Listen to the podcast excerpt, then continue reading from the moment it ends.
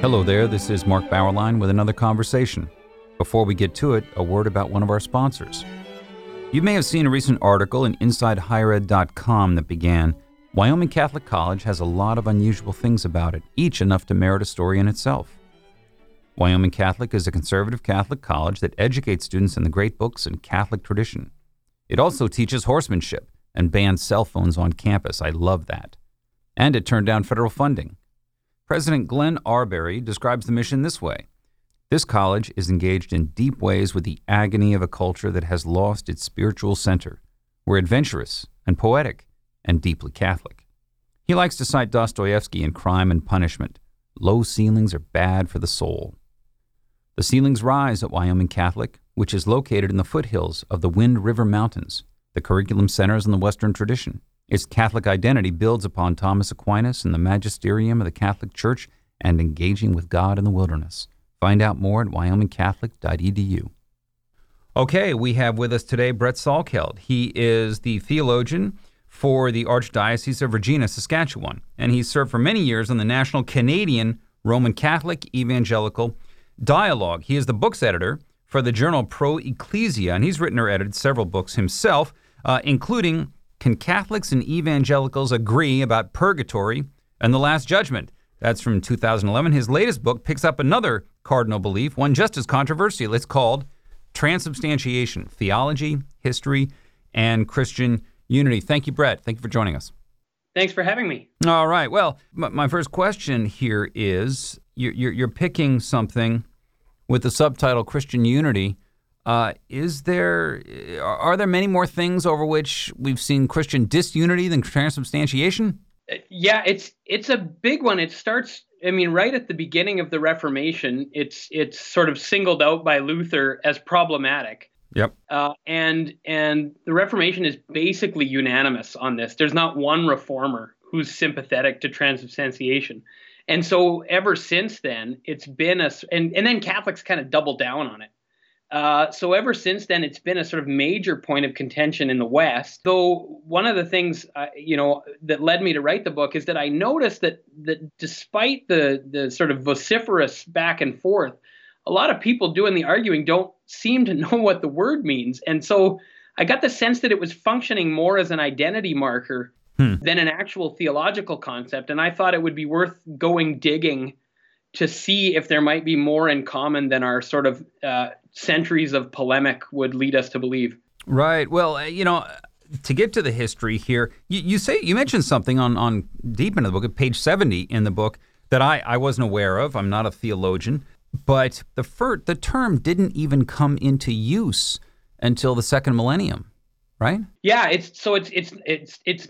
I like to say, you know, like the Trinity, it's not a biblical term, as Protestants will know, but but somewhere along the line the question gets put to the church and not in the east by the way. This just just isn't a question in the east but in the west um, the question comes to the church is this real or symbolic?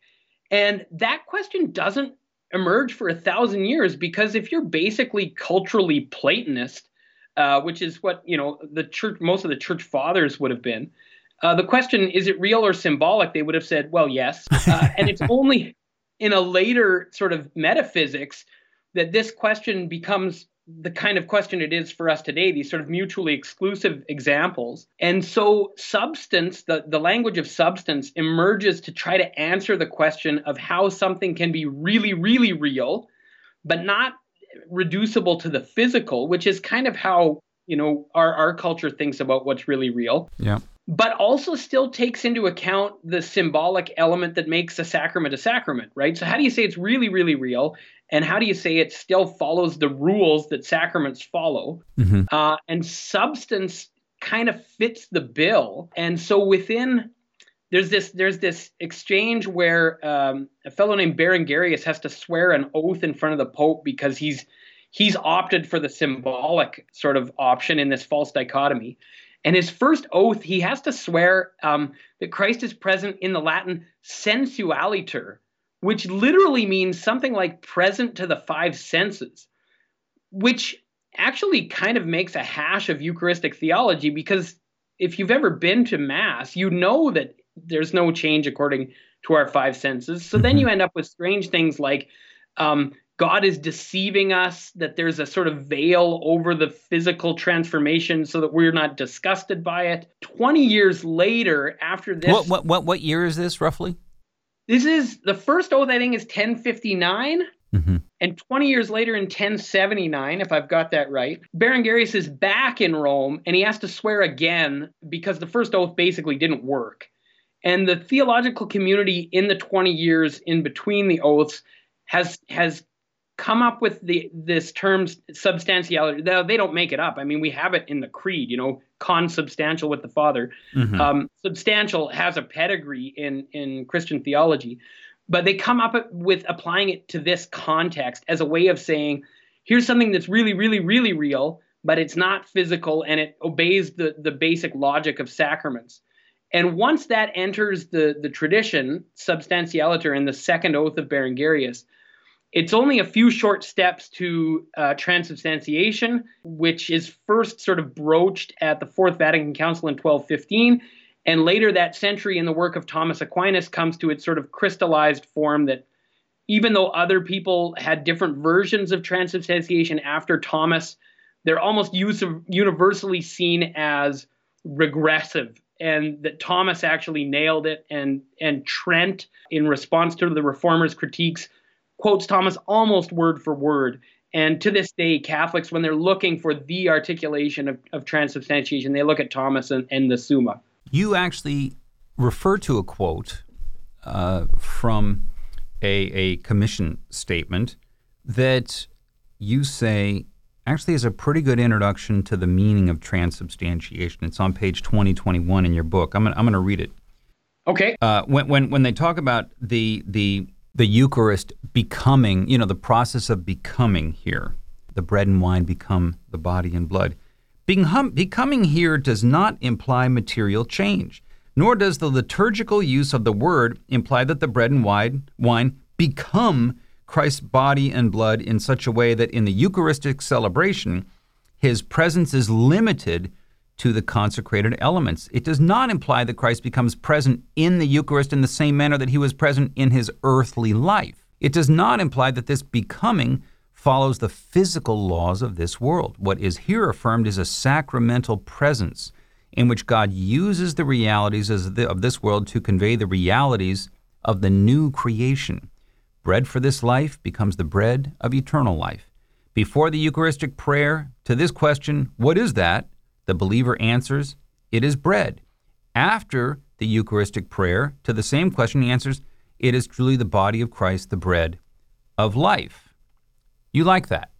Yeah. So that so that's from uh, uh, Roman Catholic Anglican dialogue, and the context is that the the earlier document had had used the language of becoming.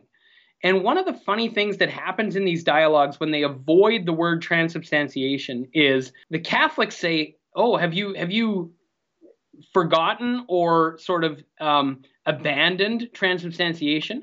And the, the non Catholics, in this case the Anglicans, say, Are you quietly sneaking in transubstantiation? And and the the term that was flagged by some Anglicans was the term becoming.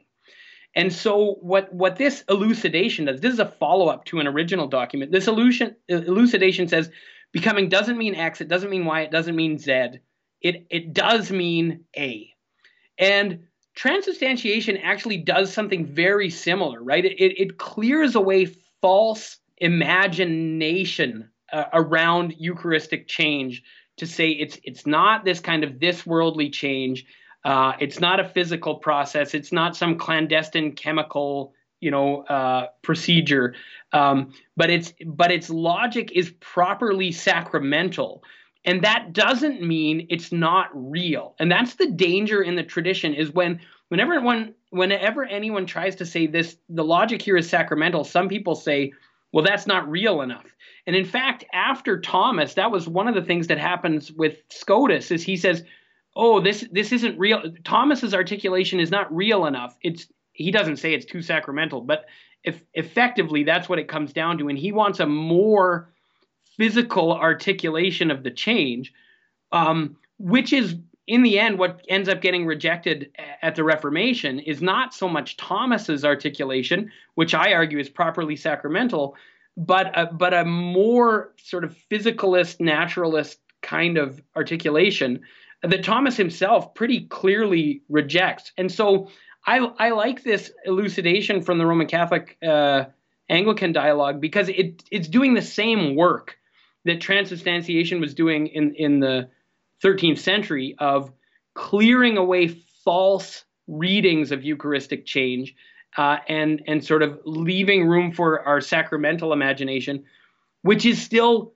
really real. In fact, it's it's more real. We actually think that even in our common language, we recognize that there's something more real about us than our physical properties. You know, uh, if if I were to um, compare you with the body you were in seven years ago, I would find scientists tell us that almost all of your cells will have been completely sort of recycled. You don't have a single cell left from seven years ago.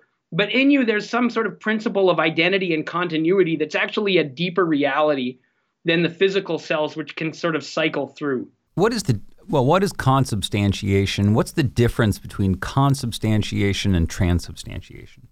Right. And th- well, this is a big question for, for people who wonder about Lutheran theology in particular, but you actually have to start well before Luther. Um, when this stuff is first floating in the 11th and 12th century, there's kind of three theories of transubstantiation, one of which is consubstantiation. So the three are um, annihilation replacement, where uh, the, the substances of the bread and wine are annihilated and replaced by the body and blood of Christ. And Thomas says that won't work. Um, consubstantiation says the substances of the um, bread and wine remain, and the substances of Christ's body and blood are added to them. So, con meaning with, they exist together. And transubstantiation says um, the substances in, of the body and blood of Christ are, pre- er, sorry, of the bread and wine are precisely what becomes the substance of the body and blood of Christ. And uh, initially, all three are kind of available as as understandings, but as time goes on, the theological community settles on the third one, which which we today call transubstantiation. And, and for a variety of reasons, Thomas thinks it's much more philosophically coherent. It also is much more um, in line with the church's eschatology, right? That that this creation is what becomes the new creation. It's not destroyed and replaced, and it does not continue to exist alongside, but it is actually transformed from within.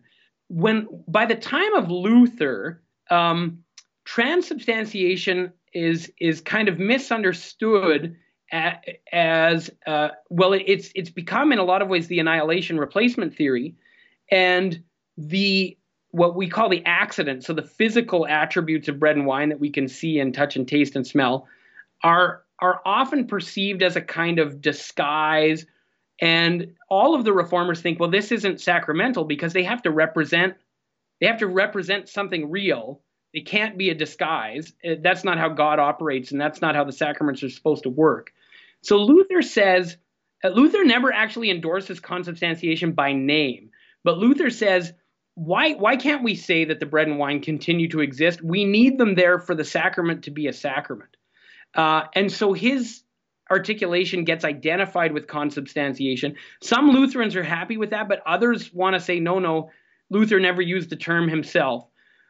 It's interesting. There's an article I quote quite extensively written by Joseph Ratzinger, I think in the 1960s, where he points out that if what you mean to say by consubstantiation is simply that the physical reality of bread and wine remain uh, so that our senses can perceive something true in the sacrament, it's not actually the opposite of transubstantiation at all. Because Thomas Aquinas had been asked the question, or had put the question to himself in the Summa, you know, um, are we deceived if the accidents show us bread and wine, but the true reality underlying them is Christ's body and blood?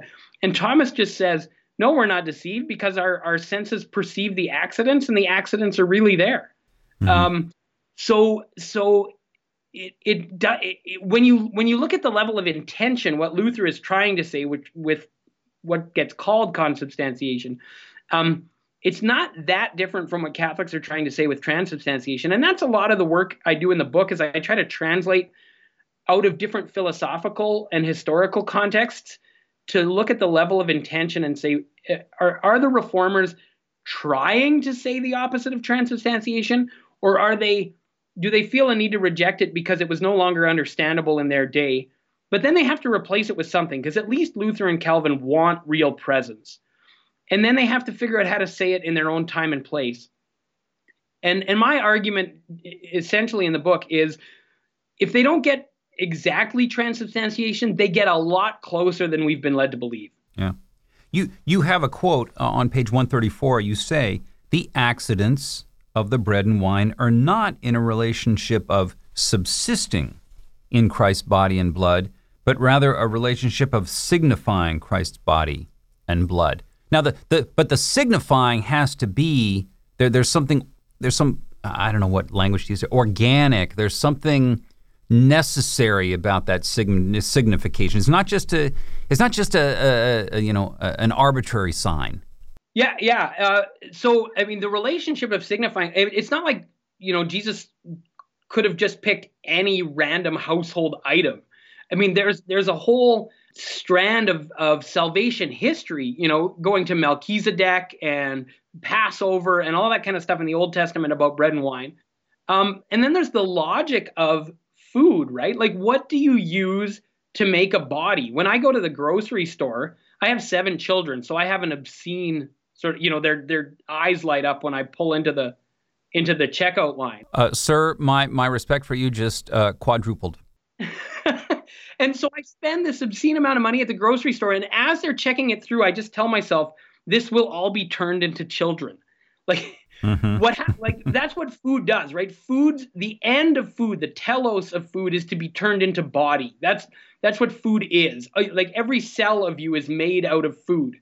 And so the logic of, of the Eucharist, the symbolic logic, the sacramental logic, is that food is what you use to make a body. And and so Christ feeds his body with with uh, the sacrament of the Eucharist, and thereby builds it up, which is how you make any body, right? Um, and so, it, yeah, it's it's not arbitrary at all. It is it is it's not just a sort of convenient cover for something else.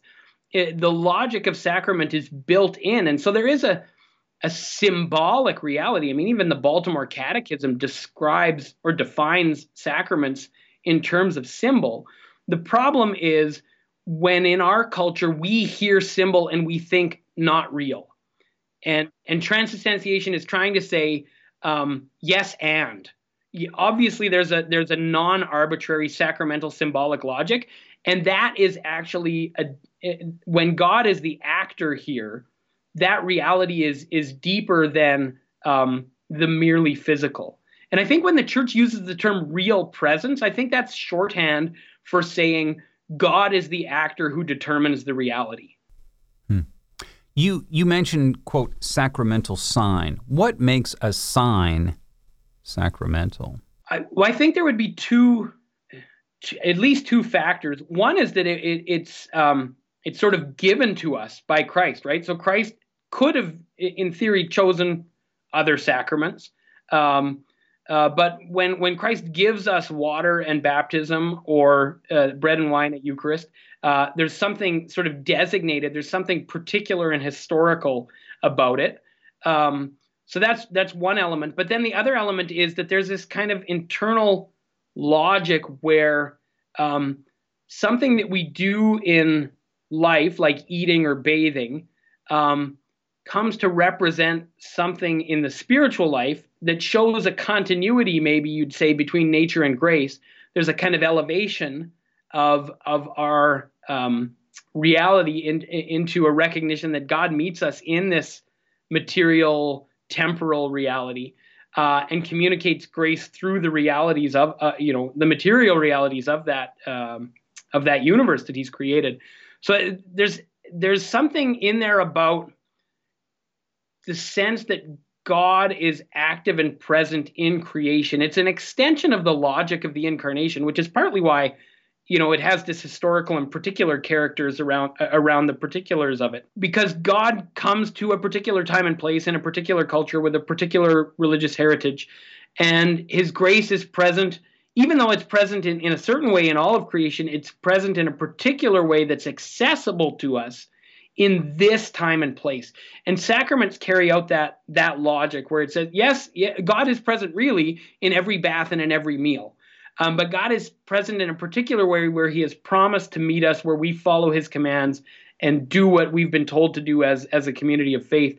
Then we can be assured of um, God meeting God in these places. Now, Luther says he thinks that all this talk about accidents and substance, I mean, everything was fine until these doggone Aristotelians came along, you know, 300 years before, and, and just complicated everything, made a mess of it. Yeah? Yeah, well, and so it's interesting to watch Luther's own development. He initially says, I just want real presence without the philosophy, right? The Bible says, This is my body. That's good enough for me. It should be good enough for everybody. Um, and in this way, Luther is not unlike the early church, which didn't have any controversy around the topic. Uh, they were content to take the witness of Scripture and the tradition of the church at sort of face value. Um, and the church only needs you know these categories when the question gets put to it in a new context right as we talked about at the beginning of the podcast luther himself thinks let's just let's just have the witness of scripture we don't need philosophy um, and then the swiss reformers say well it can't be really present it must mean only in a sign and then Luther says, well, just look at the, the words of Scripture. It says, this is my body, not this signifies my body. And the Swiss say, yeah, but that can't be right. So we, we're justified in interpreting it as this signifies. And then Luther is forced, and he says this explicitly I am now forced to do philosophy because someone is saying that the, that the plain words of Scripture are incoherent and can't be taken at face value. And so I need philosophy now to demonstrate that scripture is not incoherent, that the basic claim of, of the tradition and of scripture is not nonsense and can be interpreted in a meaningful way. So in in the span of, you know, a decade or two, Luther goes through what the church went through over like a millennium, which is let's just take the the the faith at face value and oh wait a minute. Now that someone has asked the question, I can't do that anymore. Now I actually have to engage and show that the thing I'm claiming is the faith of the church is actually a meaningful claim and it's not incoherent. You know, it, it raises a quote that I wrote down uh, while while reading the book, where you say, in such a context, theology's task is to clear away misunderstanding, though not with an eye to fully disclosing the mystery, for that is impossible. And, and transubstantiation seems to me an exact case where the the mystery can't be be fully eliminated. Philosophy can only take you so far on on this. Yeah? Right. No, that's exactly right. And one of the common misunderstandings, even among devotees of the doctrine, you know, traditional Catholics who want to hold strongly to this as an identity marker, is that it's some kind of um, articulation of how God does this work. But if you start looking at it, it's really much more uh, there's a lot of negative theology in transubstantiation. It's well, it doesn't mean this, and it doesn't mean this, and please don't understand it to mean this. Uh, you know, common misreadings are cleared away to leave room for a claim. Its job is to say this claim that Christ's body and blood are really present is not incoherent. We can see that it's not just nonsense. Um, but we can't say um, exactly how God does it. In in in the final uh, sort of um, analysis, Thomas says something which which is repeated at at the time of the Reformation. He says it's by the by the power of the Word of God and by the power of the Spirit of God. Uh, and Luther really emphasizes the role of the Word in the Eucharist, and Calvin really emphasizes the role of the Spirit. So all all of the sort of major three three theologians that I look at in this book um, recognize that in the end, this is something sort of analogous to the act of creation, where God determines something to be what it is, and we can we can understand it to a degree and we can know that it's not nonsense, but we can't um, sort of completely expose and and articulate exactly you know God's action. There's something mysterious about God's action with respect to creation and with respect to the Eucharist in particular um, that that we can we can always know more about you know and that's part of what mystery means in the catholic uh, tradition. It's not that it's nonsense. It's not that we can know nothing but it's that we can never know everything. Yeah. That that runs against so much of the the modern impulse right? Right uh, no. The the the idea that uh, reason ratiocination would just run up against a limit and and that leaving the mystery or accepting the mystery that's just contrary to to everything that that we understand in the in the modern world. One of the things I, I, I think is important for transubstantiation and and that in fact is I think we see evidence for it in a in a kind of return among young people to more traditional Catholic piety around the Eucharist, and I would add among uh, uh, a return to a, a, higher liturgical sensibility among many Protestants, and particularly evangelicals, who have typically had a low sacramental sort of sense, is this recognition that that the modern um, uh, abhorrence of mystery is actually wildly unsatisfying. And we see this in a couple ways. I mean, we're all worried about the new atheists and and this sort of hyper rationality and whatever else. But if you go for, you know, Thanksgiving dinner, you're more likely to to have family members who think that their pets talk to them than than people who believe, you know, everything that Sam Harris says. Uh, so people are not really convinced, I feel, by this this sort of um, abandonment of transcendence. And I and then I would suggest that even the people who think they are convinced of it actually find their transcendence somewhere, maybe in a in a radical political movement or, or some you know social cause. Um, people are looking for something deeper than than what is you know strictly mathematically and scientifically provable. And so I think um, a healthy articulation that says, you know, I think the Catholic tradition gets this balance pretty good, and and transubstantiation is a case in point. It's not irrational it's not unreasonable. It's not nonsense. It's not incoherent, but it's not sort of circumscribable by our reason.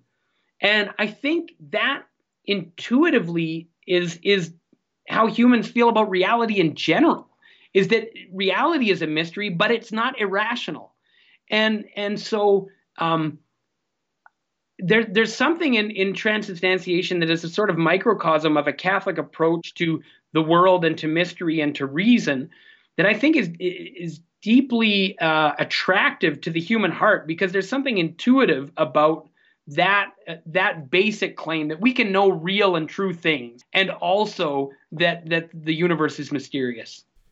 On on, on that issue of the, the catholics is there i mean you, you talk about in the last 30 40 years we have had a lot of of discussion between between different Catholics and, and Protestants over transubstantiation, and that they're moving a lot closer toward agreement. Even if there's no final agreement, there's much more concord than there was in the previous uh, 800 years.